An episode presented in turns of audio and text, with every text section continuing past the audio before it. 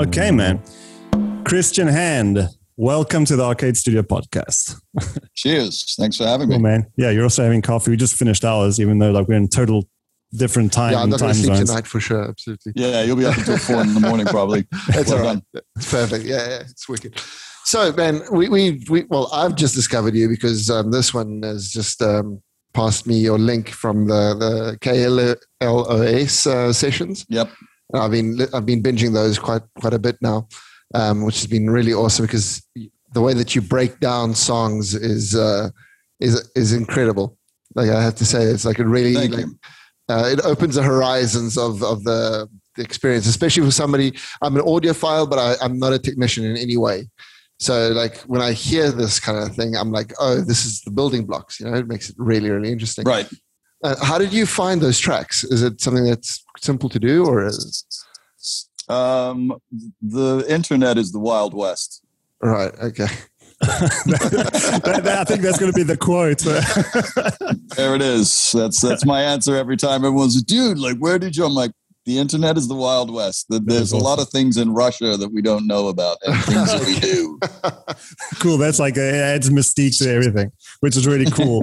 but I mean, like one of the things that I like, um, one of the first ones before I found out about the the actual like uh, KLOS sessions, which is really hard to say. Yeah. actually. But I mean, um, our, our the first interview I saw um was the one I can't uh, remember the guy's name. Uh, the Rage Against the Machine uh Oh, Garth. interview. Yeah, Garth. Yeah, yeah. Garth. Yeah, what a fucking lovely guy he is. and and that was just like that blew me away just how everything was like so raw and like re- like recorded in one single like room and then Yeah. i went back to listen to the album and i was like holy shit like you can actually feel the energy in it and Yeah. um like like how, i'm sure you have like the same kind of uh like moments where you say holy shit like wow i can't believe they did it that way like was there one in particular where you're like i can't believe they recorded this track in this way or like this instrument in that Um, way. I think the you know the one that Pierre you know Pierre always asks like what was the one that was the biggest surprise for me is uh the Bob Seger Hollywood Nights. Like the first time that I took that to the to pieces and listened to it it was like just a complete revelation of a song that you know it's a it's a it's a great song and then when you find the story and then you hear the performances and then you realize the machinations of that thing it's it's so it's so much deeper and and bigger than you you at first listen. And that to me is like the the grandest one. The one that i've done recently that was a real mind blow was actually uh slave to the rhythm by uh grace jones which was is the most substantial recording that i've taken apart like that yet. And I've been doing this for like six years. And it was the first one where I was not the first one, but the one where I was genuinely, absolutely flabbergasted at what I was hearing. It's just, uh, it's Trevor Horn is the producer on that thing. He was the lead singer of the Buggles, the Yeah. video kill the radio. Yeah, so he's the lead singer of yeah. that.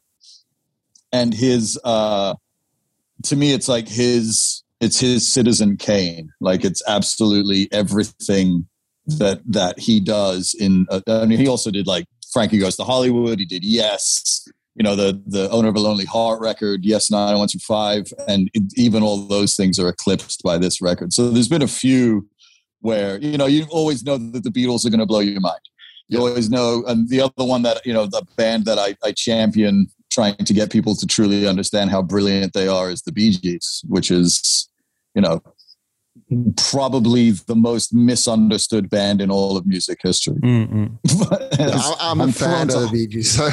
Yeah because i They're mean like, amazing. they got stuck in that kind of like acute like voice uh, like Yeah. chip monkey thing but even those songs like you can hear like the the production value behind it is like so amazing and it's catchy for a mean, I've reason done- I've done more of those probably on Instagram now than any other one, and every single time I do it, it is uh, an absolute blinder of a revelation. Especially uh, Maurice or Morris, depending on how you want to pronounce it. The the the brother who played bass. I mean, his bass playing is is fucking shockingly brilliant every single time. Every single time, you're just like, what is this? Where is he coming from with this? Yeah, yeah. So you know, there's a few, there's that band, and then a couple of songs. Um, but I get, you know, I derive a huge amount of joy from all of them. That's the great part about the job. Has it ever happened that you that you went into one with great expectations and you were let down?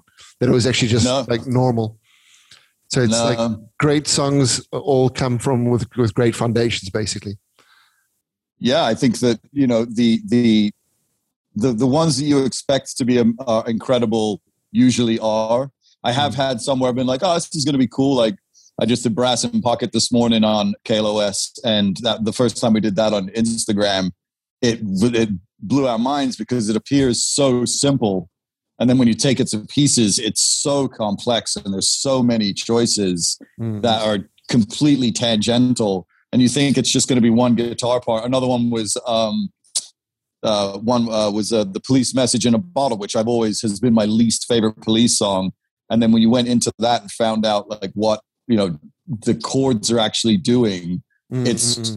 So much more three dimensional than um, than at first listen so they, you know there I, I I've, I've yet to be let down by one hopefully Right. never yeah. fingers crossed Yeah, It, it just gives that would like, be shitty yeah exactly. yeah no, but it's a tough day at the I, office. I was thinking like because you know it, it could happen where it, it's just like not not phoned in, but because the the, the, the everything was like played by phenomenal um, uh, musicians and uh, the singers are great and whatever that maybe the final product is like amazing but the single pieces that make it together could could perhaps have been this is just a thought i had today while i was listening to some of the pieces. I was like oh i wonder if that ever happens because it, I think it does happen with photography. Like you, you get that one guy who's like uh, the substitute that the other the, the guitar player couldn't make it that day, and it's like okay, let's just yeah, the Yeah, volume yeah, so you down. end up with the. I mean, usually, you know, most bands are. You know, you're you're putting. If a song makes it out of the barn, it's generally because the band has signed off on it. yeah, yeah, so yeah, you know, it's. I I think you're there. There are definitely. I know songs that I've even spoken to bands that I've. I know of that have said, you know, that's certainly not the thing that we're most proud of. Mm, but it, you know it's still got the job done and you know i think that that there is uh there can be a level of um sort of self-deprecation in in in those terms but most of the time the the songs and the stories are so you know they're so intertwined that it's really hard to find a song that is a complete letdown mm, mm, mm. you know like i did that fucking i'm blue bop and dee da, bop and da, I even Italian. I did that song like fucking two months ago on Instagram, and even those tracks and the way that that thing was constructed is really, really smart and getting a job done. That's So- Italian love right there. That's Yeah, Italian. Yeah, uh, Eiffel 65. Hell Those yeah, guys. yeah, that one DJ is still They- going. Like Gabri Ponte is still going. Uh, he always like gets the party gro- rocking at any like event. Oh, I'm sure. still yeah. now, yeah, yeah, yeah. He's got like those. Uh, he just has it. He's like one of those guys. Bangers. Yeah, Yep. exactly. yeah. but uh, yeah, but I mean, um, how did you get into this whole thing? Because like um, you were in the music business for a while. Like uh, you, uh, you did something that I have no idea what it actually is. Uh, like a stage manager for the Yeah. Gravediggaz. Yeah. Um, and that was in your bio. And uh, but how did you like? How was your professional career? How was your um, your your voyage? Your your trip? Oh, it's a, it's a, it's, it's, it's been the fucking hearts of darkness journey up the river. Um, uh, you know, I always, from a very young age, I think most artists are impacted pretty early with the thing that strikes them and then they try to make a living out of, you know. Um, and so pretty early on, music, music was really big in my house. My dad's an audiophile and a very, uh, you know, a liberal listener. So we always had tons of sounds coming out of my dad's stereo. And, you know, being in England at the time that I was in England, which was, you know, 76 through or 75 through 83 was a really rich time to be in the UK. Mm, So there was so much music around, and I started playing drums, and was uh, was making you know I had a tape deck that had a record with a little microphone, so I do these radio these pretend radio shows, and I loved radio from a very early age. Um, you know, listening to people like Kenny Everett and Noel Edmonds in the UK, like just geniuses of radio. So I always wanted to do radio, and then I came to America and got, was you know lucky enough to once again catch a really cool period of music with MTV starting, and then also you know American AOR at that time. There was some great you know bands, Boston, and all the cool fucking bands coming out of the the you know the northeast of America. So once again, I was still surrounded by great music, and I was playing in bands. And then when I left to go to college, um, I went to go and be a set designer um, for theater, and then promptly dropped out, but went back to the same school and became the GM or the I was the technical director and one of the three heads of the radio station at my college. And I thought that was my radio career done. and then leaving, I went out on the road with uh, a group called PM Dawn and then uh, toured with them for a little bit and then went for, to work for their record label, which was called Gee Street, which was part of Island, which also had a band called the Stereo MCs on it, which was fucking awesome. I'm gonna get myself connected. Those guys, um, and uh, Dougie Fresh and the Jungle Brothers, and then the Gravediggaz, which was Prince Paul, Poetic, and Frukwan from Stetsasonic, and Prince Paul had also done like me, myself, and I from the um, the uh, from from De La Soul and a bunch of records, and the RZA right before the Wu Tang Clan blew up. So I went on the road with them and I, you know, was working at this record label, got offered a pretty sizable promotion and turned it down and quit because, you know, one of the problems for me was that I worked in each aspect of the radio of the music industry mm. and was it wasn't long before I realized that actually the least important part of anyone's discussion was the fucking music. Mm-hmm. it was yeah, like, it was the last thing that anyone cared about, and I was like, "Man, that seems fucking weird because this is supposed to be all about the music, and I don't really know why you don't give a shit about music if you're here." So I left and started working at a, a local um, music, like a live music venue, and through that met the kids that worked at the local radio station, throwing the t-shirts out. Went and worked doing that for a little bit. Jumped on the first opportunity to get on the air, got on the radio came out to LA. They transferred me out to LA to be on the radio out here. Then that station flipped format. So I was fired from that job. Couple of other gigs, went and worked in music videos. I worked on like the Hey Ya video by Outkast and a bunch of like really big music videos, which was dope. And didn't want to do that anymore. I didn't want to tour anymore. And so I started sort of making records because I was in that Hummer band, which you knew from the 411 videos, which yeah. was, you know, a really such a cool experience because when I was on Long Island in the you know mid '80s, we would get these fucking video cassettes of like the Bones Brigade guys all fucking you know doing yeah. surf skating in you know L.A. to to you know um like Agent Orange and Husker Du songs and all that and to then be the soundtrack to videos that were going around the world that guys like you were seeing was like such a fucking cool thing to be able to do. And we didn't realize until basically until YouTube just how far reaching those videos went. Mm-hmm. Like we didn't know that they were going all around the fucking world because it's so many kids in it because it was pre-internet. That's why there were yeah. video cassettes. Yeah, yeah. Know? Like that was my first. It was a Four One issue forty two. That was like the first skate video I ever bought. Um, and it was the first song of that of like so that is like ingrained in my mind for like I, I, wake up in the middle of the night sometimes like thinking of that like that first riff because like then I have like when I think of the song I see the images of, of like amazing so it's like it's crazy and then it was so hard to find like back in the day it, we could only find like uh, don't and hard headed on yeah. like on I think it was on Napster or something. You could like not even yeah. thinking about like the EP, you could never find that. But it was like one of those songs that you can never find during the years. Like I, I tried like once a year, like just to see yeah, maybe they put it on Spotify or something. Nothing, and then like I came across nothing. your um, YouTube comment. I was like, holy shit, this guy's actually really reaching out to people. Holy shit, this guy yeah. actually has like a, a really cool like uh, job, man. Let's like let's talk to him. Thank you. Yeah, it was uh, it was really because basically the chick that did the you know that that placed all the music on the 411 videos was a huge fan. And she was like hey would you guys let us use your music? And we were like fuck yeah of course. So that groundswell, you know, knowing that we had these video cassettes that traveled the world, and we didn't really understand until YouTube because then, you know, somebody, some one of the guys in the band was like, "Yo, somebody," because none of us from the band put those videos up, none Yeah, of us from the band put the put the songs up. And so one, I think it was the bass player Adam, like sent me the link one day and was like, "Yo, somebody's put Hummer on YouTube." And then I went on and looked through the comments, and there was so many, you know, amazing comments from people excuse the noise. My neighborhood is on fire every day because of the fucking.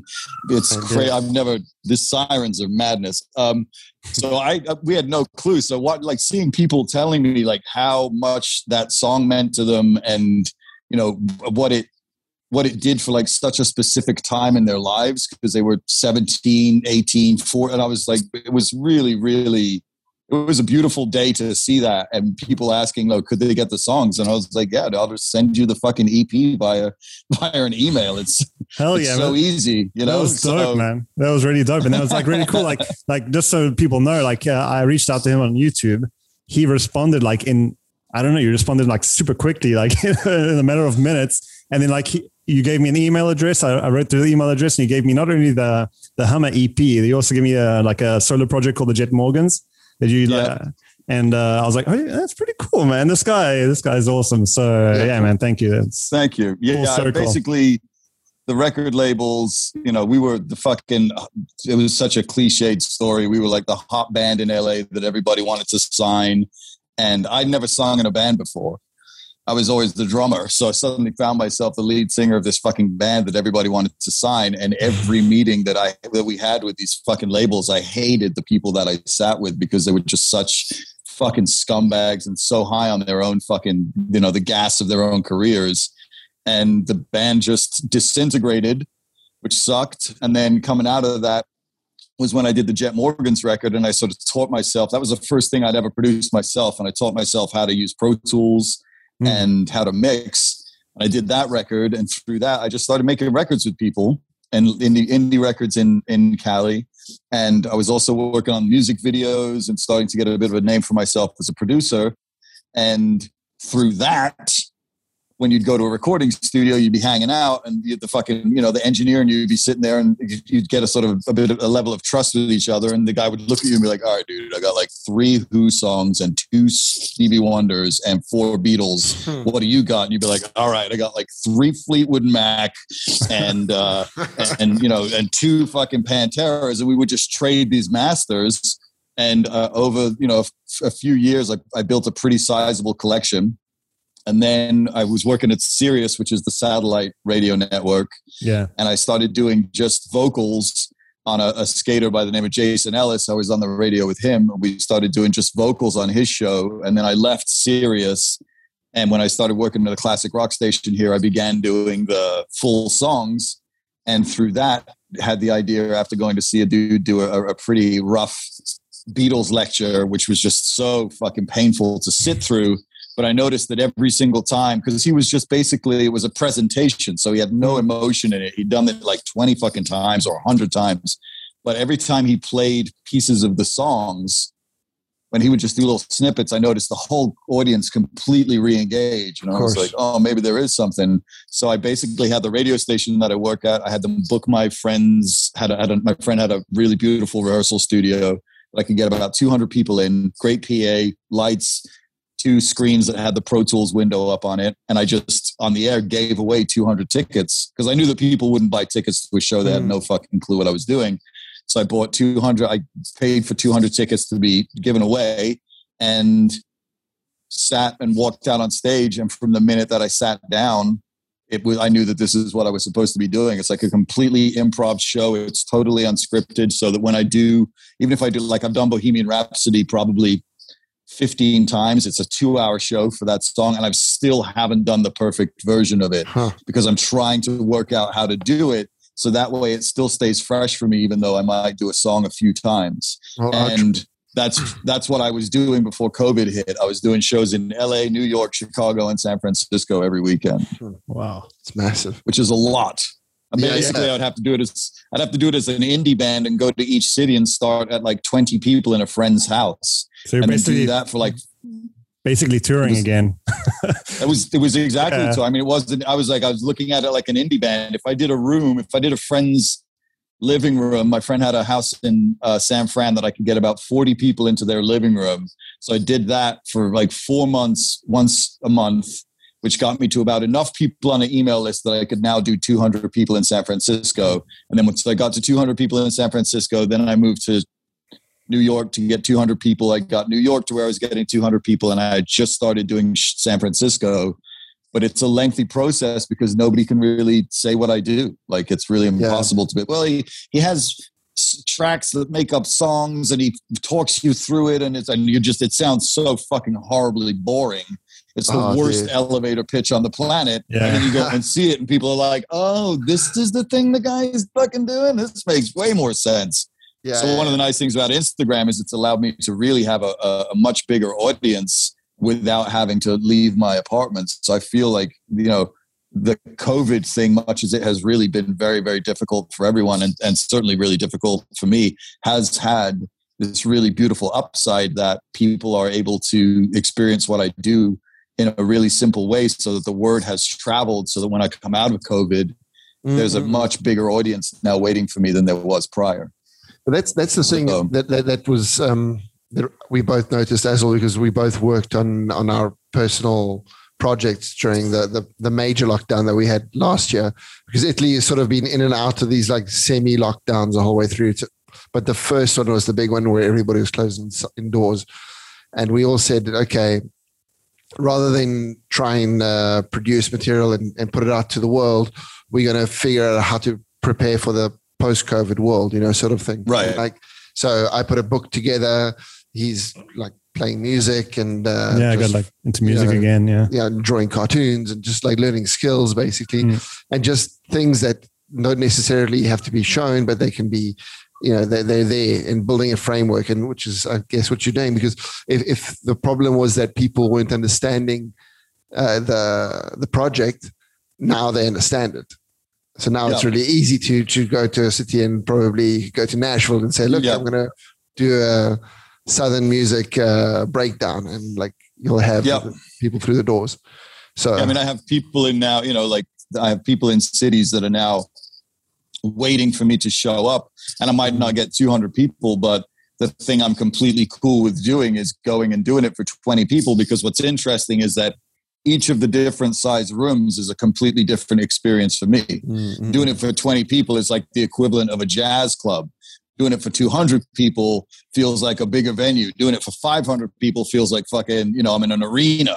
So Yeah, each yeah, of the venues is a different size show for me as a host. And I, it's, you know, I, when you do it for 20 people, the level of intimacy in that is so much greater because those 20 people can make eye contact with you and you can see their reactions. You know, when I do it in New York, my friend has a, um, a high end audio shop. So I get to do it on a McIntosh system that's about like almost $400,000 stereo system. So you're getting to hear these things in like this really incredible way that you would never be able to hear music if you didn't have access to this particular thing. And then there's another venue I do in LA, which is like 300 people.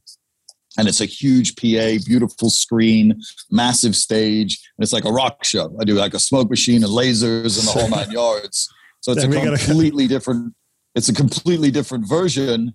And it's a completely different experience for me as well. So this mm. COVID thing has allowed me to like pepper cities around the country and populations around the country that I never would have prior. And also, it has raised the profile of the people. You know, like my chat room now has, you know, Nile Rodgers showed up the other day. You know, like Yeah, the yeah. people who are making the music are in the rooms. Donna Summer's kids were in the, you know, the other day. Bob Marley's kids were in the other day.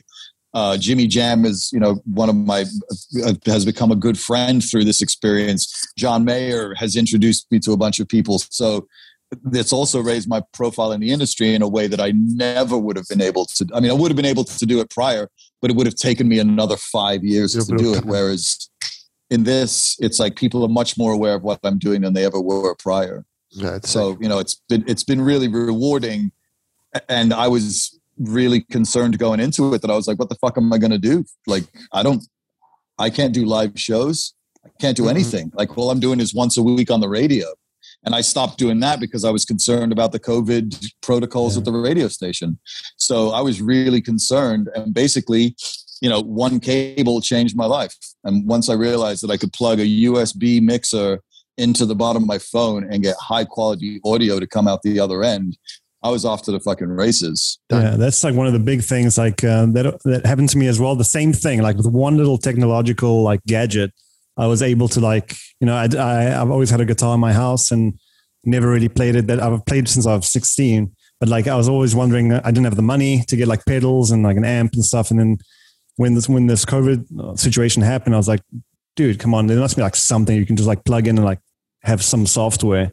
And I found this like iRig little Yeah, like iRig connection. Yeah, and Yeah. like it opened up a whole world, and that like opened up a whole lot of like interest again, like into the whole music Right. Like Mm-mm. world, man. And it's like the, the the technology aspect is just like the one little shitty thing that like they yeah, could have yeah. made this Changes years ago. Yeah, yeah, Yeah, it's, one crazy. little shitty thing connected to like a really powerful machine. It's like Yeah, yeah, it's like- also. yeah, Yeah. I mean, mine was basically like Roland has this thing called the Go, which is this little plastic square that's like about an inch and a half thick that you can plug a bunch of shit into, and then it plugs into your phone. And I'd seen people utilizing them on YouTube streams and shit, and I was like, okay, that might work. So I borrowed one from a friend of mine, plugged it in, it worked, and then I tried to order one, and it was right at the beginning of COVID. And Roland had like a four month waiting list because Mhm. not only Everyone. did everybody want to buy one? Also, shipping from fucking Japan was not happening. So there was just no. So I sat here for a month waiting for one to arrive. It arrived and it was broken. So I plugged it in, it didn't work. So then I looked at it and I was like, there's nothing, like you don't have to download any software into your phone, which means that this thing actually isn't doing anything special. And I was like, what the fuck is it doing? So I basically took it to pieces and looked at some shit on YouTube and realized that after plugging my phone in through the headphone jack and seeing if I could feed audio in through that, it needed to be a powered USB. So I was Hmm. like, all right, if I get a powered mixer that outputs a USB that goes through a Thunderbolt or goes to a Lightning, you can just plug that right into the bottom of the phone. And the really nice thing is that the honestly, the audio quality coming out of the Roland was pretty rough, and the audio quality of my my Instagram stream is really, really good. It is I'm- really good. It's Yeah. really good. I mean, I have a fucking, you know, I have an SSL interface that it goes through my microphone preamp and distresses distresses like a twenty five hundred dollar mic chain. So it's like nothing's rookie. And the, the just only because I have that gear because I have a recording studio. So I was like, all right, well, I guess I'll just use my mic pre's and my compressors and you know my interface. And the nice thing is, is that the experience for the the person on the end is of such high quality that it only makes the experience richer. So had I used the Roland Go, it would have still been cool, but it wouldn't have satisfied my audio requirements. So Yeah. the, you know the blessings just kept sort of. It was one of those things where you know necessity is the mother of invention, and I think that that's you know as artists, this COVID experience has been almost the um, you know the the the the the the, the pressure that has has applied to the coal to turn it into a diamond and you Yeah. either you were either going to show up and work out how to make this work for you or you were going to be in in it was going to be difficult. And i know it's been difficult for a lot of people. And Yeah, i just consider myself very very lucky that i was able to pivot in this way that was a bunch of weird technological advances and then just simply the fucking guesswork of how do i do this? It's also almost, almost like your life was um, preparing you for it. You know, in a certain way, you just needed time to be able to sit at home and think and figure it out, which is what COVID very gave true us. I, and i never would have done this prior i never would have Yeah. like thought that if i plugged into my phone on instagram i would develop an audience you know in the the 10 months i mean in the 10 months that i've been doing it now i've done 440 songs Hmm. that's, That's a crazy. huge amount of work That is, Yeah. you know like is. that's it, it, it, each of those is at a, at a minimum an hour and some of them are you know like when i did prince it was two and a half hours on one song so that's probably 500 hours of programming that has been created that would never have happened without covid Mhm. and Yeah. 18,000 people on my Instagram, you know, that would never have found me if it wasn't for them also being stuck in their houses and requiring something to Yeah, yeah. help get them through the fucking nightmare. And then the power is also there's revisiting these songs. We, we all have a connection to them, you know. So like, we- Right. we started off saying uh, uh, Meatloaf was, I think, one of the first CDs that I bought. You know, as a Right. 14 year old kid. So when, and it was just because there was the bat and the on the cover, and there was a guy Motorcycle. flying Right, out of the, it. Like, the motorcycle. yeah, Yeah, yeah, the yeah. It, it was in the on the bargain boat, bin. yeah. I picked it up. I was like, Yeah. holy shit, this is awesome. I went to It's see like a him comic live. book. Yeah, yeah, yeah. I went Right. to see him in, in South Africa, Meatloaf. He, he, it was amazing. It's probably still like one of the best shows I've ever seen, like live. Oh yeah, It was No, like a ridiculous show, man. Yeah, yeah, Ridiculous yeah. show. I mean, that was the thing when they did that record. No record label wanted to sign that band, and basically, Todd Rundgren, the producer, paid for the whole thing himself, put it out on his own record label, and then just put them on the fucking road. And that's what sold the record.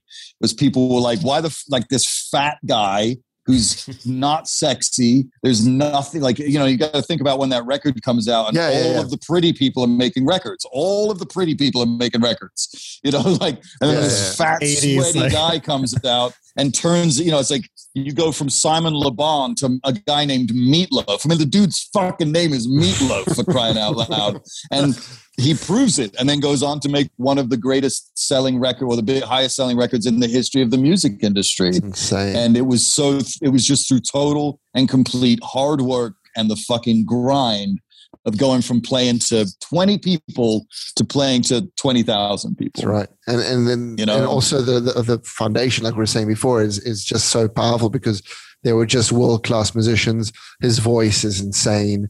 It's Uh, insane. All the, the women that sing with him, which I think there were three that Yep. they they, they were like all like incredible singers. And Yep. it- so listening to that breakdown, I was listening to driving back uh, like in a misty road. It was exactly the kind of you know, sort of imagery that you wanted, you know, and um, Right. and and it was just like obviously having the the visual impact as well. I was just getting goosebumps the whole time. I was almost in tears because I was like I was smelling the house I was living in at the time and everything. nice. So to be able to like have that and then have it like broken down to you in that, at that level, I was just like I was in ecstasy the whole way through. Yeah, and then it's like also the enthusiasm that you put into it. I don't know how like how like you said before, it's kind of like ad libbed um, and improvised, but like how like you do a lot of shit. Like as you said, like more, over four hundred and forty shows. I mean, how often? Like how is your preparation? Is it just like okay, let's open up these masters and listen to them, or is it like okay, I'm going to listen to them once through? What I used to do when so when I did so each song it's going to be backwards because you can't but each song gets an index card All right. and then there's the title and then on this side is like all the players and then the producer and the engineers and then a little bit of info about each one and just so you know so my fans made me this for my birthday which is absolutely beautiful they made me this box but this is my library of cards Oh, sick. Oh shit! So there's this is all the cards and then these are a this is alphabetical and then these are actual so this is the beatles envelope. So these are all beatles songs. Damn.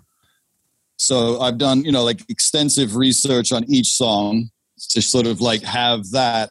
And then what i used to do when i did the live show and when i do the radio show is i go through each song and i find things to talk about. But what i found worked better on instagram was if i went into it with no clue what i was about to hear because then you discover it in real time with the audience It's more organic. and because I don't have a time limit, it doesn't. I don't give a fuck if I spend fucking ninety minutes on a song and you don't want to hang out for ninety minutes. Go fuck yourself. It's a free show.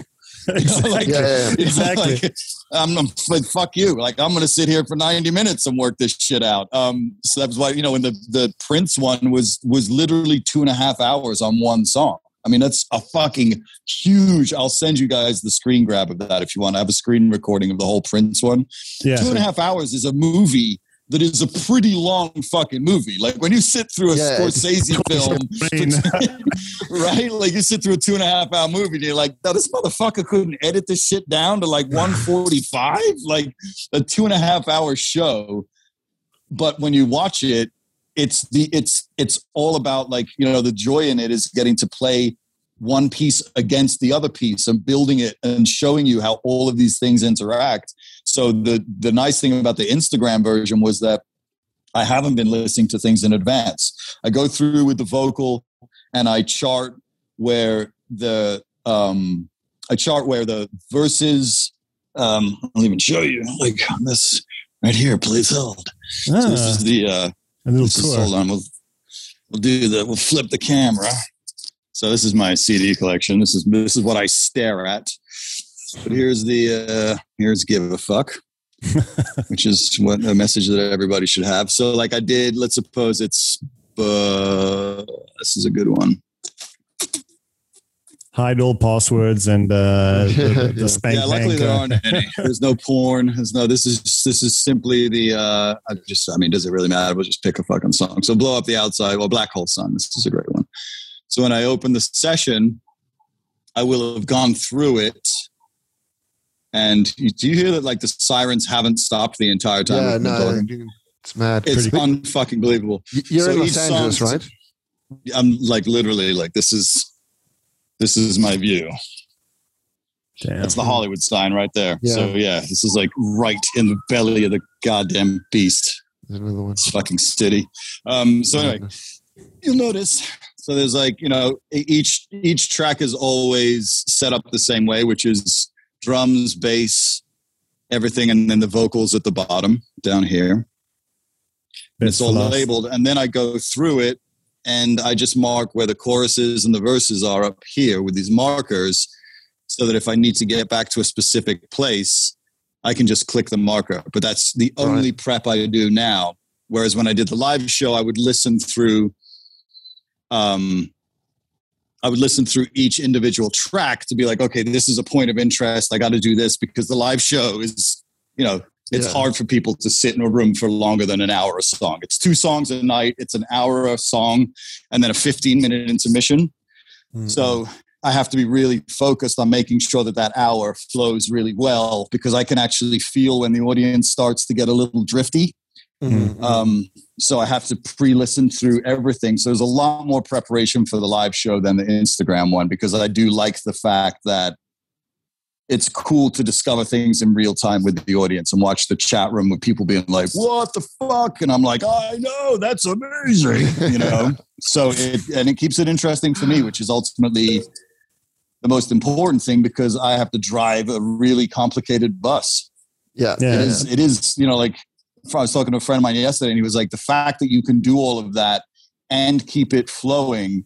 for two and a half hours is that's a skill that is not everybody could do that. And I didn't appreciate it until he said it. And I was like, oh, I guess it is kind of something to keeping an eye on a chat room and talking about the music and the facts and keeping it flowing is not, mm-hmm. you know, it's a lot of heavy lifting. It's almost like stand-up comedy in a way. It's you've got to have the the timing right. You got to have the setup. Wait for the reading the room. Yeah, exactly. Read Thank the room. You. It's sort of like that. But you you have that. I mean, I could hear it a lot, especially in the uh, on the radio show where you're playing off your your other hosts. Yeah. Um, and there was a lot of banter and that kind of stuff, which was quite fun to listen to.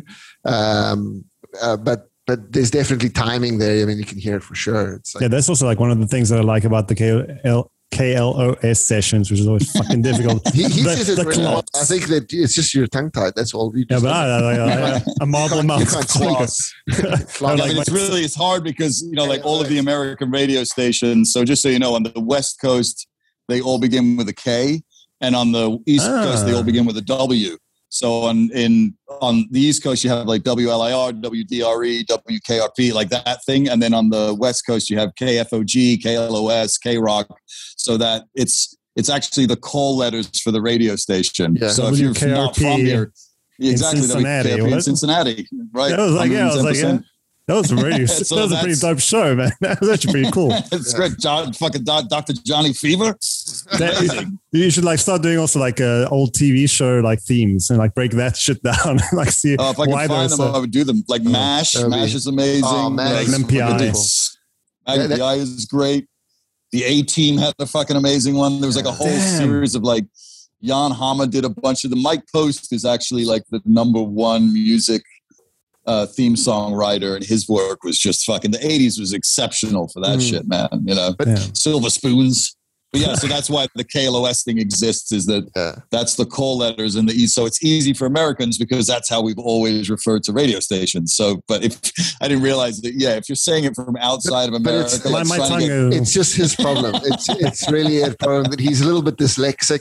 yeah. it's not He has some problems. So, Yeah, we, we, we decided to make a podcast, so like, Yeah, who, who yeah, gives a to- shit? to try, to try and speak. That's the same Way thing. to like- stay in your lane.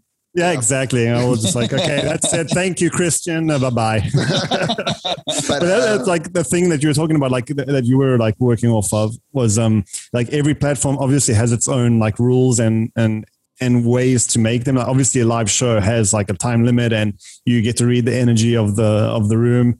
Uh, and for an Instagram live, you can do whatever the hell you want, which is pretty cool. And I think that that's like one of the reasons that like I got into um, these sessions because of the subject matter, but then like I stay because of the enthusiasm that gets like like mag- Transmitted. yeah transmitted through this like No, thank you. lifeless lifeless thing, and um, and I think that that's I mean, a big a big part of that is because like you're also looking at it at the for, for the first time. Passionate.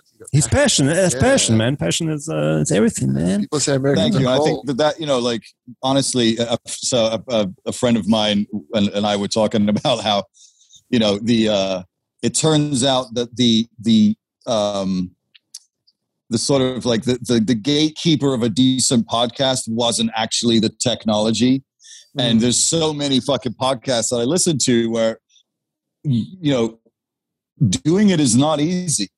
You know, that's why radio DJs are radio DJs. Like we've been Yeah. trained to sit in a room and talk to an empty space and engage. And we've had program directors who have taught us things about, you know, like one of my program directors, really the only one that I worked for that I had any fucking respect for at all was a was a total bastard. And um I he fucking drove me nuts, but also you know, taught me more than anyone else I've worked with as far as a program director was concerned. And one of his things was that you never use first person. You never say I, me, or mine. You Hmm. always say you. So if you're if you're constructing a sentence where you say, I was watching the MTV Video Music Awards the other day, you don't say that. What you say is, Did you watch the MTV Video Music Awards? Right. And by utilizing you, you've actually created a conversation that doesn't exist because that person then says, Oh, yeah, man, I did in their brain. And you Mhm. say, Did you see the fucking shitty performance that this guy gave or the amazing thing? And then they in their brain go, I did. You're absolutely right. Whereas if you say, I, I, I, I, I, they're just listening. It's not an active conversation. And it's such a simple, simple thing that completely changes the dynamic of a relationship between a listener and a broadcaster when there is no conversation. And one of the problems that I have with almost every fucking podcast that I listen to from, you know, these, th- th- there's, there's podcasts that I'm being told are the fucking greatest podcasts in the world. And I listen to them and after fucking four minutes, I have to turn it off because I'm like, this fucking person has no fucking clue how to do this job. But it's being listened to by people who also don't know what it's like to have that job done well. Sure. And then I listen to Hmm. podcasts that are done well, and I'm like, wow, now this is a fucking thing. So a lot of the reason, thank you for what you said, because I, I I, I think that a lot of the the things that allow it to be that dynamic and experience is because radio was my number one love. Mm. Music is my number one. That's it's not even you know like that's just me. Like I, as a, like you just look at my apartment. It's a shrine to fucking music. Like all it's all I give a fuck about. You know, like this thing. Look at this. Half of my apartment is taken up with that fucking thing. That That's a- amazing. That's fucking. It's like that's fuck. That's uh, that's like probably sixty grand of my life, and a third of my apartment is full of that fucking robot. Like I could have a couch. I could have, don't need I a could have couch. furniture. You know, but instead of having furniture, I got that fucking thing. What's that but, you know- thing on the on the floor? It's like an Atari logo. I think I saw an Uh, that's this great little uh, the messenger bag, little Atari Oh. messenger bag. Um, so That's all you know, I like saw in the whole thing. I know, it's amazing. Well done. There's a whole bunch of amazing gear, and all you see is a messenger bag. But the, the point being that music was my was my driving force, but radio was the thing that I wanted to do more than anything, more than playing a band, more than fucking you know. And I would listen to radio relentlessly when I was a kid. I knew the birth dates of all of the DJs that were on the air. And, you know, like my, my parents said that when I was like five years old, I would sit behind the couch and tell them what the weather was that day. Mm-hmm. So they would just hear this like voice in the room be like, the weather today is going to be sunny and shiny. And just, that, that, was all I wanted to do. All yeah. I wanted to do was to do radio. So now when I look at the Instagram thing, it's actually my favorite radio that I've ever done because really it is. You could turn the fucking camera off and still be able to enjoy it. Exactly. Mm-hmm. Yeah, you know? and that was like what, what was interesting before. The first thing you said was um like one of the first things you said was you would play drums and then you had a tape recorder. And you d- you didn't say I would record the drums. You said I would record nope. like radio shows. Yep. So that was like that, that was like I was like oh, okay, that's like that's another level. That's like a, that's an yeah. extra step, right? Yeah. yeah. yeah. So it's just like I didn't. It was, yeah, was nothing actually, about like making music myself. It was it was being able to be the voice in between the songs was more important to me than making the songs. You know, and I'm glad that I did. I'm glad I was a drummer. I'm really glad I had the experience of making hum of being in Hummer because the experience of you know that's why the thing that I do now feels like everything that I've done has led up to it. And some fans have said really beautiful things. Like I did a show and this guy came up to me afterwards and was like, you should know that one of the reasons that this has such a beautiful experiences for us is because we know you've actually been in the room and had the experiences that you're talking about. And I have. I've been in world class recording studios and felt a song get created out of nothing that makes all of the hairs on your fucking body stand on end because you can feel the spirit is in the room. I've had bands break up. I've sat in fucking you know conference rooms with absolute assholes of record label people saying the most bullshit fucking things. I've played in front of you know like I was on stage with Peter Gabriel when we did the Peter Gabriel tour with PM Dawn one of the things that Prince Be would have me do is they would have me come out. He would see me dancing in the fucking in the the wings. And one day he was like, "Yo, man, you should come out and do it on stage and get the crowd going." I was like, "Come on!" He's like, "No, no, it'd be fucking great." So for the last song, I would come out and he would uh, have me jumping up and down and fucking being basically his hype man. And I got to do that in front of two hundred and fifty thousand people. Holy shit! But I've also man. I've also played in a club to four people when yeah. I was the lead singer. You know like I've been humbled as much as I have been celebrated, you know, in different so, ways. You, know, you, you, so you need it, both. You have to have both. I hope, you have, to have both. I hope yeah. the four people wasn't just after 250,000 people. Like, no, that was, would be was, like depressing, man. it wasn't right afterwards. It was about 10 years later, but it was certainly a humbling, humbling experience. But it was also you know, having been in a van with a bunch of my friends and driving around the country, which was an incredible experience to be allowed to have. I mean, it's like you one know, of the, um, the, the, the, the, recurring uh, um, topics of all like, uh, like band documentaries and stuff. Like I was also watching this band, um, this band called Death, the documentary about this, uh, the one of the first punk bands like oh, yes, all, black like, guys. Yeah, yeah, yeah, yeah. amazing. And that documentary is amazing, and like it, they all like the, the the Chili Peppers one and the Nirvana one. It's always like okay, we played like in this one club. It was like three people, and they were like yep. all drunk, and and, then, and there was like a there was a mirror as well. So it was basically just one person, and it was like all yeah, this well, like crazy. They all start there. They yeah. all start there. Uh, Sting tells a great story. The first show they played in America, they played at a place called the Chance in Poughkeepsie, which I think is like 500 people capacity, maybe slightly more and he says people always come up to him and say, "Hey, I was at your first show in Poughkeepsie," and he always says to them, "What's your name?" And they'll tell him, "Like, no, you weren't," because there were three people at that show, and the band went and sat with them and got drunk with them after the show. So he knows the names of every person that was at that first show at the fucking oh Chance in Poughkeepsie. So you can't front that you were there because he knows exactly who was in the fucking room at the time.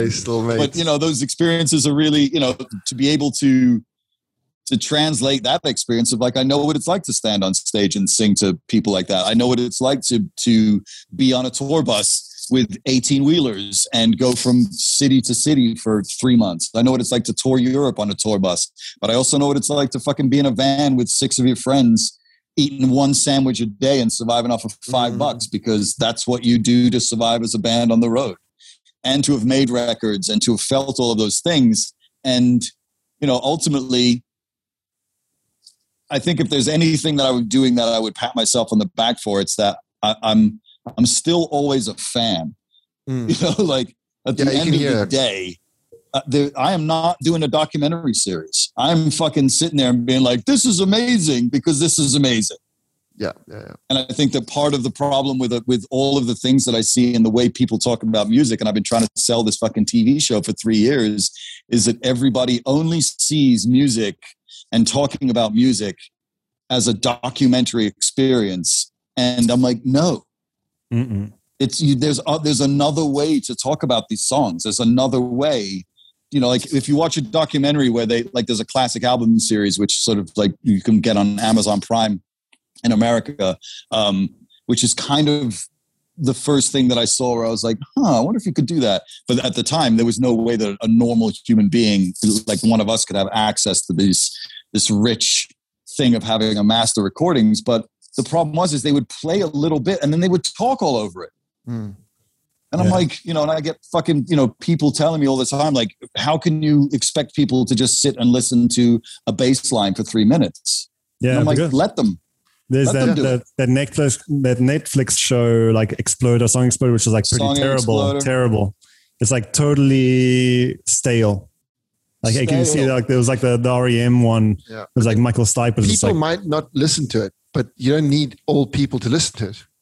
You just need the people that are interested to listen to it, and there's Right. always somebody lis- interested. Exactly, in there's always a niche. So that's the thing. It's like I will listen to a bass line for an hour, especially if I didn't even hear the bass line. Like um, you're not even a musician. Like, yeah, yeah, yeah. But I, I love, I love music. Like music moves me like all the time. It like it, it, it, it I even shoot to the music when I'm doing like sh- like boring jobs. I'll like try to shoot to the to, to like one of the like the bass line or the the drums or whatever. Like keep the Have time rhythm, with the yeah. flash. Yeah, Yeah. It makes me feel special or whatever. But um, yeah, it's it's Well, dumb. I also think you can get people to listen to a bass line if you tell them why. yeah, yeah, yeah. But that's what I was You know, going to what I'm get saying? to. You don't just say, here's the fucking bass line to a song and then you play it. If you tell them, listen to this and remember that this was done on this day by this guy who just broken up with his wife, Mm. or they just had an argument in the parking lot, or he had just joined the band two days before. And in the chorus, he does, and he, the way he's playing is the same way that James Jamerson played with the fucking, like, if you contextualize it and tell the story of it, like, the, you know, my big selling point is always like, music is the only art form where you can unpaint the painting. Yeah. We can't unwrite a book. You can't unshoot a, a, a, a movie. You can't show the machinations of a scene. The, the beauty of music is that when you have these recordings, you can show each of the stories inside Mm, each mm. of the stories of the song. The song is one story. And then if you have five tracks, you've got five human beings who recorded it who have five stories. Then you've got the engineer who has a story. You have the producer who had a story. And basically, all I'm doing is just telling stories. yeah, yeah, yeah. You Uh, the and- channels.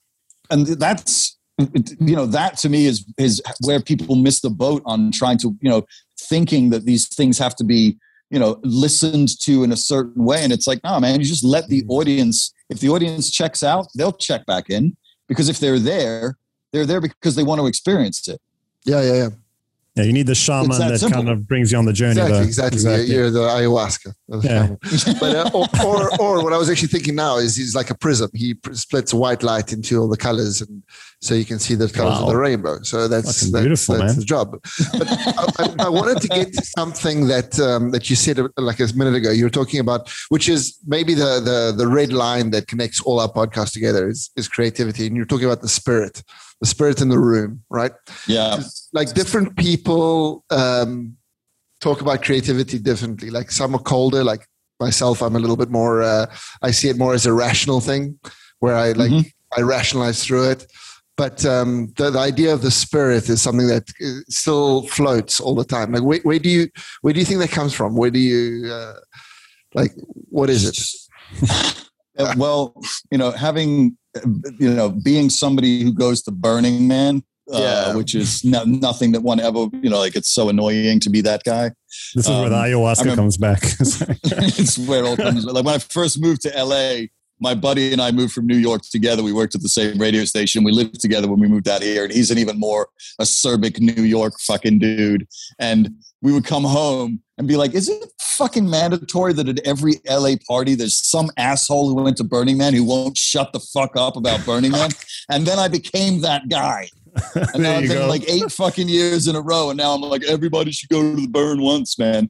Um, but the, in the answer burn. to your question, the burn, dude. In answer to your question, like that's another thing that is, and I'm sure you've both shared in this experience, is that there are moments when I have been working on a piece of music where it every single choice is correct. Mm. Where every single thing I do is, and they call it being in the flow, all these fucking hippie terms for it. but there's just every choice, like you don't, you you you know and, and, when you hear people like michael stipe talking or trent or you know any musician of uh, that you talk to will tell you that they had a moment where they weren't in charge Mm. You know, where they are, you know, that in quotes, they're the vessel or the channel opens, whatever bullshit you want to, you know, attach to it. And I don't know how to explain that experience. I've had it. Yeah. Not yeah. even like I've watched somebody else have it. I've personally had the experience. Like I did a, you know, recently a, a remix for a friend of mine. I hadn't done any engineering for a while. And my, a friend of mine who does reggae was like, Hey man, will you mix a couple songs for me? And I was like, great. So he sent me some songs to do. And I hadn't plugged in and turned on the robot in a while, and I turned it on and I put the tracks into the mix to the Pro Tools, and I started. And within three hours, it was it would it was in front of me, and I hadn't made any decisions. Mm-hmm. And I cannot, for the life of me, explain what that is, other than in hippie bullshit terms of like I wasn't in charge. My yeah. conscious brain made no choices whatsoever. You know, I didn't once think, well, maybe I should put a slightly gated reverb. It was just like, yeah, I just did. Like everything was just like the flow. For, for me, that's that's all your experience that you've gained over the years, your you know your countless years. Um, all that like you just stored that in the back of your head, and like it comes out when, like when when when everything is um, is there you're in the right mood you're in the right state of mind um, the the work that you're working on also is is able to access that because I think that's what it is isn't it? Is that the the the, the model in my case or the light or whatever it is is is the, the thing that brings out all that knowledge that you have in your in your mind and you don't have to think about anything. You just do it because you know how to do it instinctively. Yeah, it becomes it, instinct. I think it's also a big a big point is um a big part of it is that you know how to do like the technical aspect of your job, like you know how to work the robot. So your conscious mind is doing that, like kind of like breathing. You don't have yeah, to think yeah, about it. Think about it. And then probably uh, you said it was a reggae, a reggae album, uh, and I'm sure. Yeah, a, yeah, I'm sure like um, a lot of um, maybe because like if you listen to a lot of music, you have a lot of different inputs and you try a lot of different projects. That also plays into it a little bit. Like you, are not stuck in this one genre. Yeah. So you kind of yeah, like. I think it. that that's. I think all know. of the technical. it seems like we're trying to rationalize something, but it, I mean, it, it's not. I mean, it, it, it's just a. Um, uh, that's where, like personally, where, where I think it just sort of pops up from, and then there might be like also something that's transcendental as well, like involved in it. Hundred percent. Yeah. Mm.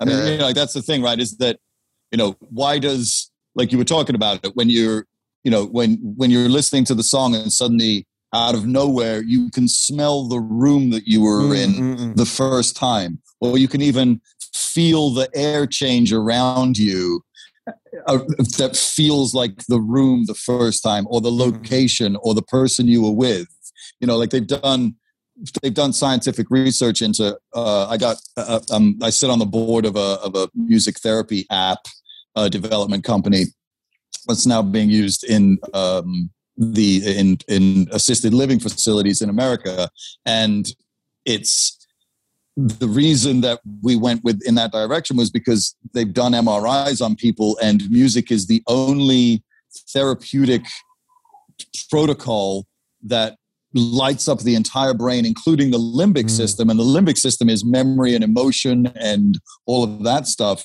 And these songs actually hold power in them yeah. to make your brain do things that it's broken from doing. And Incredible. that's that to me is that's the magic of the thing. Like there is an, an ephemeral magic to art in general, but music specifically because it has such a power to be a time machine, mm, to be able to, you know, like you can hear a song and begin to well up and get tears in your eyes with nothing that you can explain to anybody.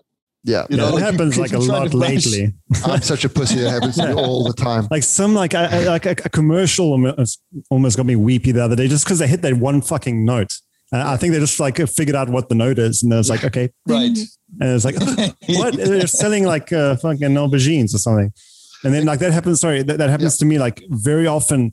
I'll have like a moment where I connect a certain place with a, a certain song, even if that's just what I was listening to in that moment. And like when I walk past that spot, I'll get that same exact feeling.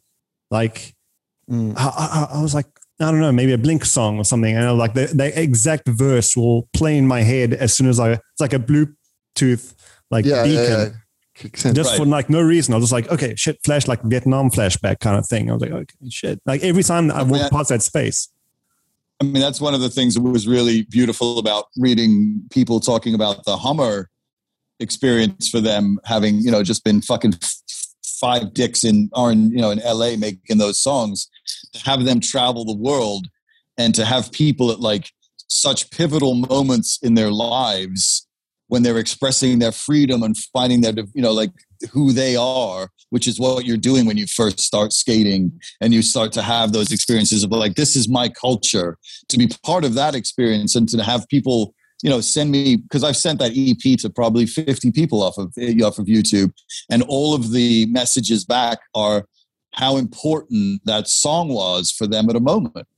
And that is a fucking what an incredible thing to be allowed to have that for for for those people's lives from that point on something that m- myself and my friends worked on not thinking that we would get people in Rio de Janeiro and Italy and Iceland and you know all of these places to have memories and emotions attached to three and a half minutes of our lives that we cared so much about is you know that's magic. Yeah, that's Yeah. that's that's beyond explanation. Like i don't know how to i don't know what you do with that. And then there's also the added level of like, since we couldn't download the song, uh, I remember actually like recording it onto like from the from the actual video. So you had that extra level of uh, of skate Oh, sounds it's to it. amazing yeah And, and to hear it without Right. that was like, wait, wait, wait, something's like something's off. Because like I, would- I would remember Wait. every single Right. trick. I was like, holy shit, I can, I can imagine it. Like, Wait, there's the? no rail slide into the chorus Yeah. anymore. Like, what the, yeah, I particularly like the, when we because we got to obviously we they didn't show us what they were doing prior, so we got to see them when they were on the cassette, and that really cool moment when it goes into the I want to be naked, I want to be free, that whole oh, thing, wow. and they do like the big slowdown. And the guy does the huge fucking ollie ju- with on the slowdown, and we were like, "This is amazing!" And they put that what twice. They like Yeah, they used do. that and they like the- all like the last tricks of the section of like repeated. And that was like really weird. Right. Like that didn't happen in other times, like in other edits. And it's like, no shit, like they're getting the editing the editing down, which is like a really good cool Right. thing. Everything was like to the point, like on the beat. Yep. Like the first Ollie, man, with the first like riff is like that's in my head. banner, banner, and it's like Holy off shit, dude. I I'm getting, like I'm getting chills like right now. It's crazy. It was dope because they were like, you know, we didn't have the budget to shoot music videos to do anything like that, so they were like cutting these really cool music videos, and it did. It got you know, like the first time I watched it, I got fucking, I got choked up because I remember sitting in 1986 in Long Island with my skater friends. You know, I had a fucking Hosoi Hammerhead fucking deck. Wow. and I was we would sit there and we would watch the Bones Brigade videos and the Powell Peralta videos and listen to Husker Du and Bad Brains and all that stuff. And I was like, wow, we've just I've just become one of those bands for a bunch of kids that I'll never meet because I'm never going to meet the dudes from Agent Orange and be like, you know, so this experience of being able to talk to you is is a, is a, a great gift for me because it, it is the equivalent of me being able to experience that experience with one of mm-hmm. those guys and getting to be like there was a pivotal point in my life where you were the soundtrack to my existence. Yeah, and right. as a musician to be allowed to be to, to be that for somebody is a is a massive gift. So i'm really grateful to you guys for for giving me that because it is a, a, a something that as a you know artist you you want to know that it's like a validation but it's also more than that. It's it's a connection because that's also me you know what 20 years ago Yeah. Yep, yeah, yeah.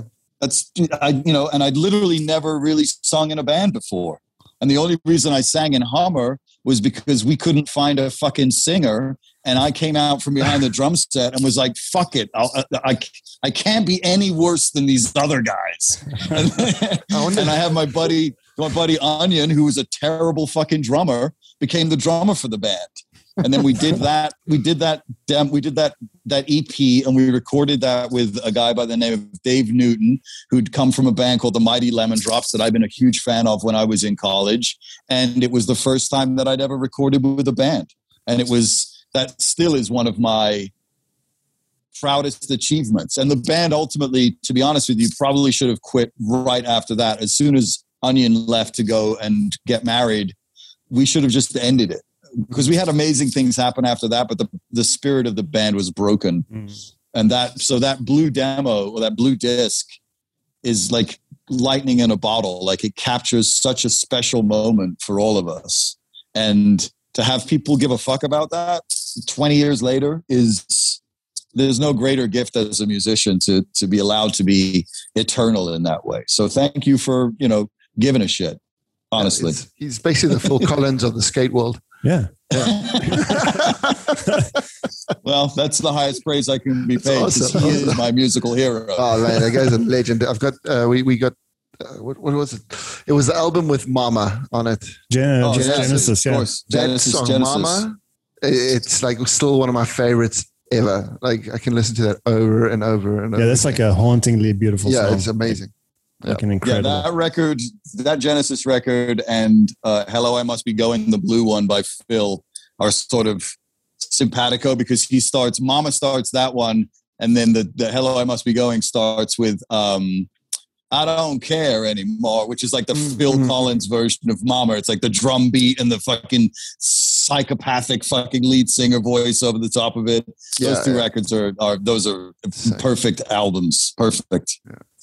Dude, uh, before uh, I think we, we, we cut it off, I wanted to um, just ask you one thing. You grew up in the state in in in, uh, in England, right? So you were born in England. So you're English. I was born. I was born in England, and then I went to Botswana for six years, and then went back to England. Stayed in England till 83 and then came to Long yeah. Island. Uh, and then I did high school and college in New York. And then I moved out here in 1997 to do radio. And then I haven't left here because the weather's great. Yeah, yeah, yeah. I mean, I, I love Los Angeles. I've only been there the one time, but it was it, it's a place where I can see myself living very, very easily. It, it's um, the right kind of weather, the right kind of space.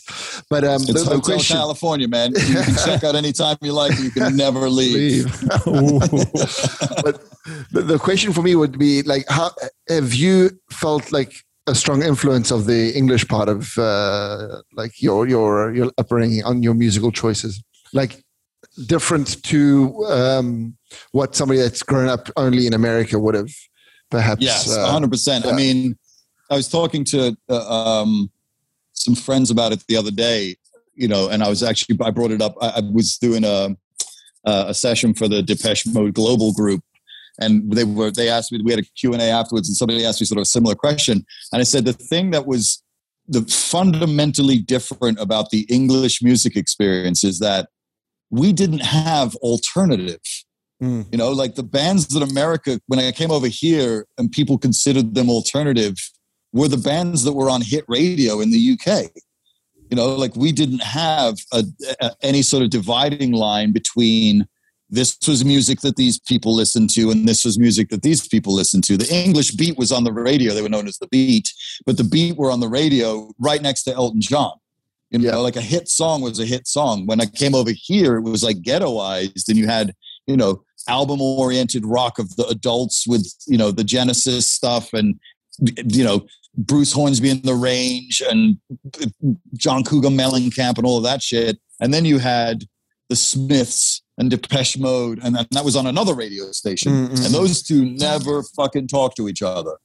And I think that the now that's why I consider myself really lucky to have been in England for that post for that the years of like 77 when which is year zero which is when punk shows up yeah. through to 83 if you look at the amount of music that's being put out in the uk in those six years it's fucking bananas, dude. I mean, one day you wake up and it's Adam and the Ants, and then you wake up and it's Elvis Costello, and then you wake up and it's Duran Duran, and then you wake up and it's fucking Kate Bush, and then you, you know what I'm saying? Like it was just mm-hmm. relentless.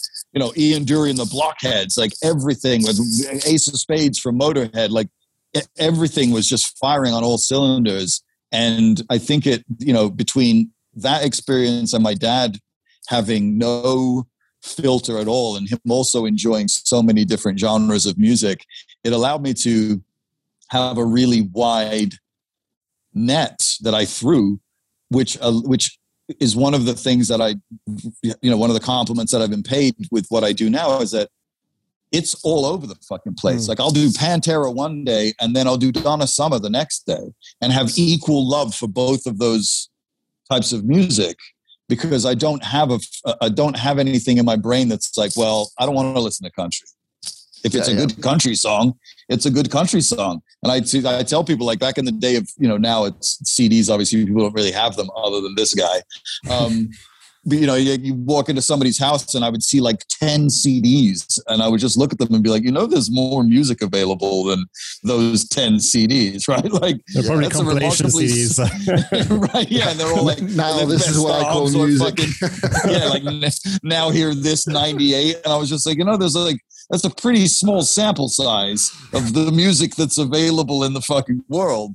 And I don't, I never had that. I never had an experience of like, I don't, I'm not, I don't want to know what, I don't want to know what metal has to offer. I have, dude, Pantera blows my fucking mind. I'm, yeah. Phil Collins is my musical hero, but Pantera is fucking, you know, uh, Vulgar Display of Power is one of the greatest albums ever recorded.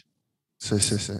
I also happen to love the Beatles' fucking Revolver. You know what I'm saying? Like, why wouldn't you want to have a wide disparate of music to listen to. Why wouldn't you want to like enjoy this is the rhythm of the night as much as you would fucking want to hear mm. Enter Sandman? No, no. Imagine what a, you've just cut out of your life. But that's you it. it's actually quite a good um, uh, example of how, how life should be in a way. You know? Like uh, all the problems that we had would that we have in general would be uh, a lot 100%. smaller if people just thought this way and applied it to pretty right. much everything. Like try everything. Uh, take mm-hmm. people as people, as individuals, like and not as a group of people that you just decide you don't like that thing. right. Know? And then like, why would you just monolith rap and be like, I hate rap? Yeah. It's like no, I don't know if you should make that statement. Like, let's. I'm sure I could introduce you to some. And once you, you know, like I, I, I do. I love breaking down the the rap stuff that I have because I also like being able to show people the samples of where those songs came from, mm. and you can sort of you can show people the genius of a of a producer like Premier or the or the RZA or Prince Paul or Jay Dilla or any of these guys, and show that like Prince Be was brilliant at it of being able to like hear two bars of a song that someone else had written and then make that into a whole other thing Mm-hmm. Like, how can you say that that's not music? How can you say that's not a creative force? It, and and then when you start, you know, like one of the things that I I sort of blew people's minds, which you know is it, to me is mind blowing. But like once you once you like show people that the way to listen, because everyone's like, all oh, these fucking guys sound the same, and it's like, no. Once you start to listen to the way that a Kendrick Lamar does his thing in different to how uh, uh, uh, RZA does his thing, or each of the members of the Wu Tang Clan. Imagine them rapping as a trumpet solo. Yeah. Hear it as a trumpet solo instead of words, and then you'll hear how different their cadences are.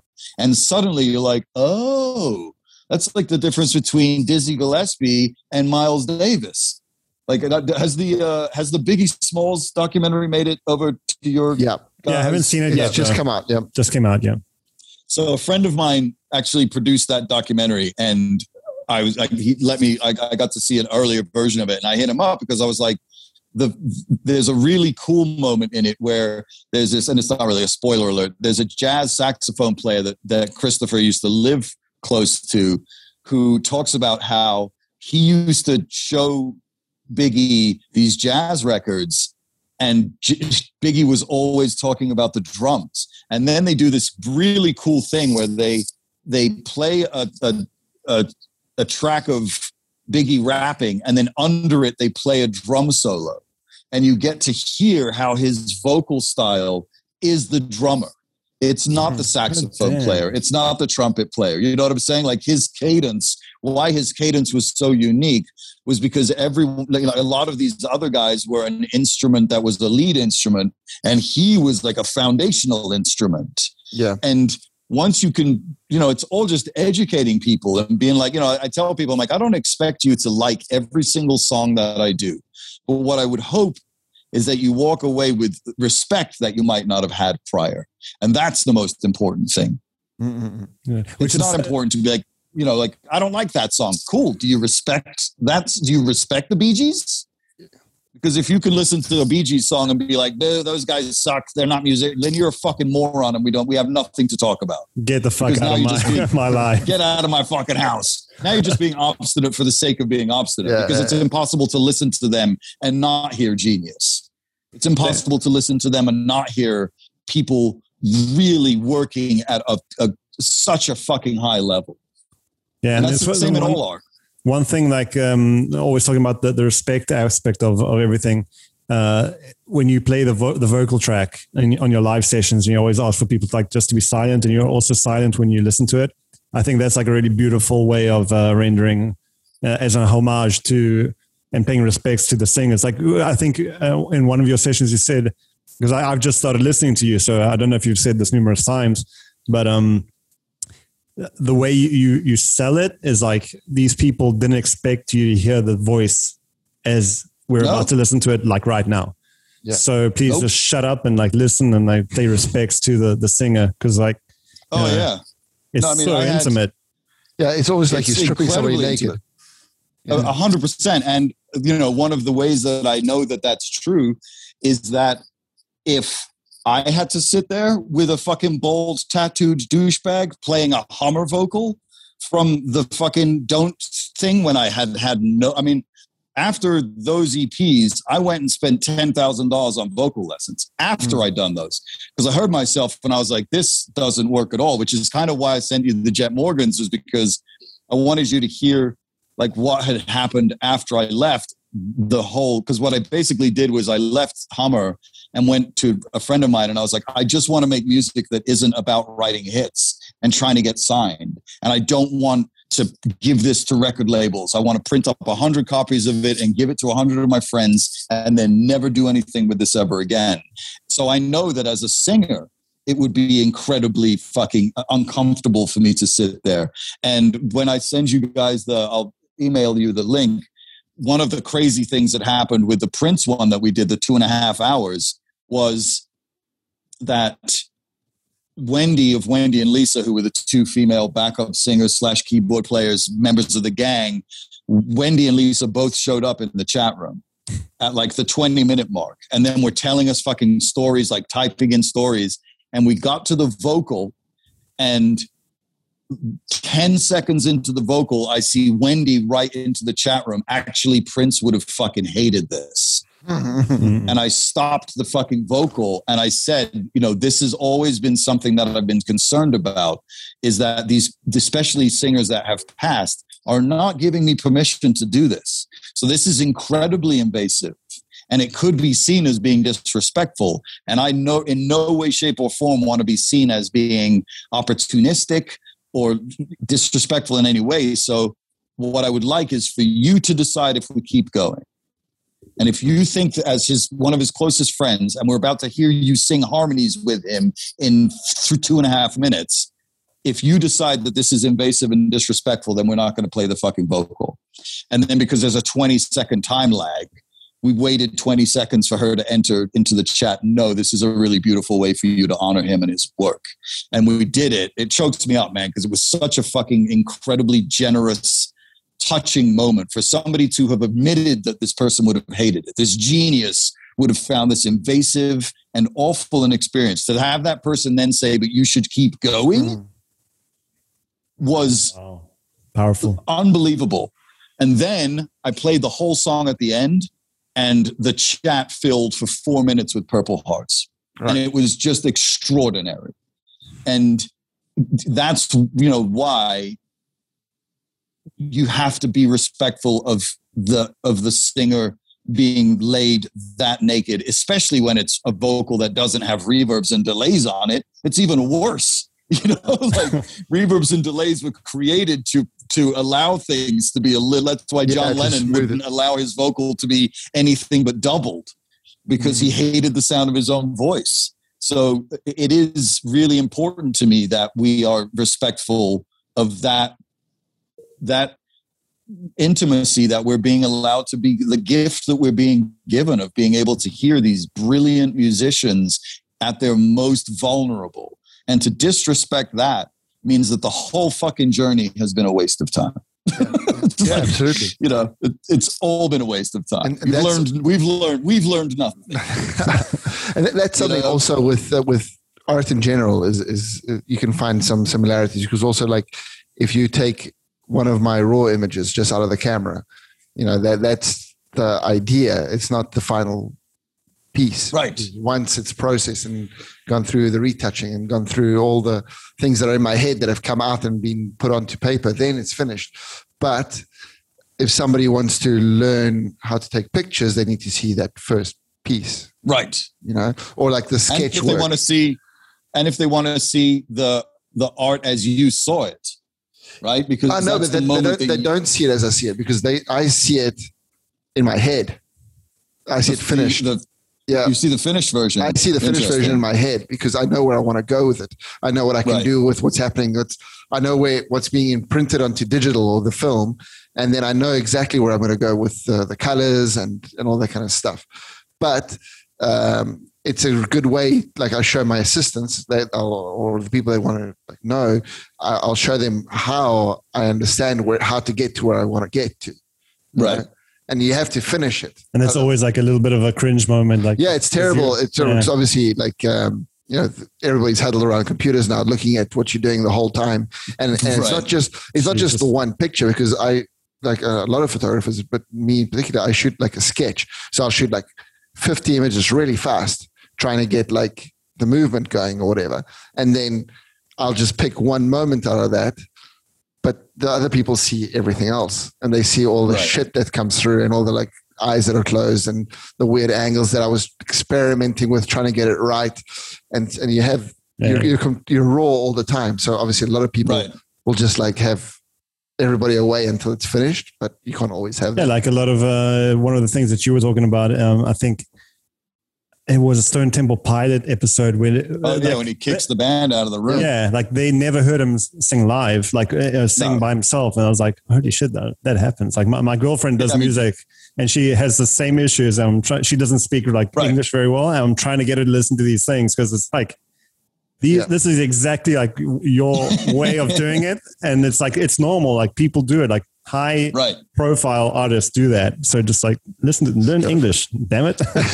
yeah i mean when i found out that like you know scott weiland when you hear somebody like scott weiland who had such bravado and walked around like his fucking you know his king of the world to hear that that dude was so insecure that he couldn't even let the band hear him Mm. naked like that is you know you it changes your understanding of that person as an artist because you realize how vulnerable they they they must have felt in all of the things that they were doing and you know that vulnerability is the you know we, we all have those moments nobody wants Mhm. to stand naked in a fucking crowd No. you know and the you know that is one i think that's it's probably like one of the most um you know one of the, the one of the things that we share with each other unless you're you know live in a, a, a place where you just wear you know where you don't wear clothes they don't give a fuck but for anybody in a western culture we're like being naked in the in front of a bunch of people is a horrifying fucking Yeah. experience That's a TV Unless show. you're one of the- a- unless you're one of the naked people at Burning Man, in which case they seem to enjoy it like nobody's business. But- but nothing that's but the respect thing, isn't those it? fuck- It's, Oh, if, dude. if everybody's naked people- naked, it's okay. It's if you're the only Dude. if you're the only naked person, that's the problem. I see you like those the people at Burning Man who are naked. I have they they to me are the most. I have more respect for them than anyone else on planet Earth because they are literally just walking around naked. And I'm just like, I could never do it. I'm Mm. so uptight and insecure. So it is like that, you know, a vocal on its own is the equivalent of a psyche being laid nude in front of everybody. And, you know, you have to be respectful of that because it's, you know, the, the, the, as I said, like it's the only art form that you can do that with. It's the only art form where we get to share that experience of the vulnerability of the people who made it mm-hmm. in each of the steps as they make it. Yeah. And it's really beautiful. And I, I, I don't, that's why I have those moments is because I, I don't want people to think that I take any of it for granted because I am incredibly lucky to, to be able to do that. Yeah, and, and it's a gift. It's a gift for us that that listen to it. It's uh, it really is like Sure. to be able to hear that. Um, It's a gift for me to be able to, to give, to provide it for people. You know, like I'm like, I'm the only person who does this. Like Rick, you know, there's a guy named Rick Beato who does a different version of it on YouTube. Yeah, and yeah. there's Song Pretty, Exploder. pretty cool. Rick's is great. You know, like I, I know for a fact that Rick couldn't do it the way I do it, and I certainly couldn't do it the way Rick does it because I don't know anything about music at all. And you know, Rick's version of it is something that is so specific to Rick, and we're both doing the same thing, which is just to getting getting people to give a fuck about music mm, in a s- in a way that you know a lot of people don't give a fuck about music anymore in the same way. Yeah, You know, and, he, like- and he, he does it from a much more like technical aspect as well. Like even Of though there's course. passion, but he's like um he's um I think he's a producer and a music co- like uh, coach or a teacher. So Yeah. he does he, he does it like he breaks songs down from that. Yeah, it's much Yeah, more yeah, theory of like a G Yeah. major over a G, you know, like a sus seven chord is how, which is great if you, you know, if you're a songwriter or a musician or somebody who's trying to learn. But you know, to be honest with you, like the general public will phase out after half Yeah. of that stuff. But you know, so to me, it's like I'm just trying to get. You know, one of the things that I heard from the TV people when I was trying to get the TV show sold was one fucking arrogant asshole who'd never even been to a live show was like, well, I'm fairly sure that if I came to your show, it's an audience that's mostly going to be made up with musicians and people in the industry. And I was like, actually, no. If you come to my fucking show, there's I'll point out the four musicians I know because I know all of them by name because I've invited them. And everybody else is a member of the general public who is just blown away at the ability to be able to experience music in this way. yeah, man. And the guy was like, "No, "Really?" Yeah, and I was like, "Yes, really." Like, On it's to the next one. unbelievable. But there are enough Right. musicians. if nothing else, there are enough musicians in the world to like, right? to watch. Jesus, even if know, it was only yeah. if- musicians, if it was only Right. musicians, you know, Right. it would be It enough. must be like a couple hundred thousand. Must be millions. must be millions. Come on, It's gonna be. mil- I mean, put it this way: if Guitar Center can be all over the fucking world, exactly. continuing to stay in business, then there's enough musicians to support a TV show that would. And that's my audience isn't entirely musicians. I know for a fact it isn't entirely musicians. On Instagram, you can see who the blue check marks are. Yeah. Those are all the musicians. Exactly. like, That's right. It's Look, crazy. this guy, this guy right here isn't a musician, and he's like, Yeah, no, but I- I'm a nerd. He just so loves I- music, you don't have to be a musician well, I'm to gonna. love music. Uh, what I'll do is with uh, send me um, send me an email that doesn't go to because I don't know why it's G, Gmail just sucks. Send me an email just saying hello, so I have your email address, and I'll send you. Uh, there's an archive that has like 25 of the of my old live shows with an audience. It's got Sick. 25 of those, including the one I did with STP is on there. The one I did with uh, I did um, Black Hole Sun with um, uh, David uh, with uh, Michael Beinhorn who produced Black Hole Sun. So that's a fucking great one.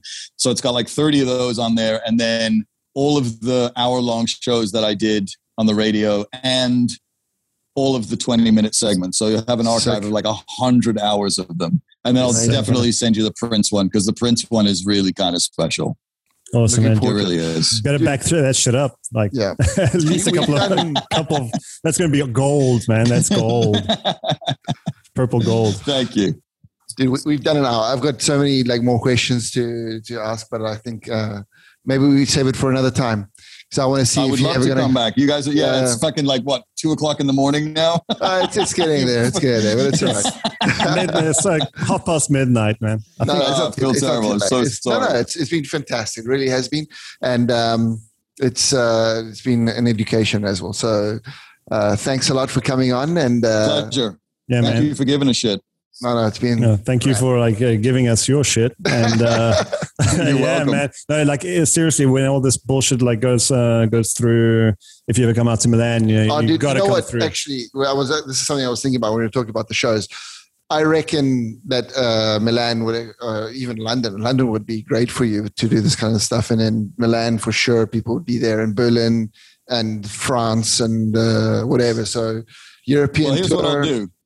When this is over, I'm going to come to Milan and you guys are going to gather like Yeah. 25, 30 of your friends and we'll do a fucking two hour show. Yeah. Easy, however man. many however many people you can find. We'll do a venue and we'll sit and I'll come in because I like to go to places where I know people, so it's not just a guy with Asperger's wandering around asking where the local guy? fucking where the uh-huh. local hamburger joint is. I can get people to show me around. And I'll come and fucking hang out, and we'll do we'll do a Friday and a Saturday show in Milan, and we'll be fucking awesome. Build Hell it, and they will come. Exactly. All right, We'll get everyone 100%. involved. Thanks a lot. Christian, Christian. you're the man. thank you so much, guys. Bye, Thank It's Darren. been a pleasure. Sincerely, be safe.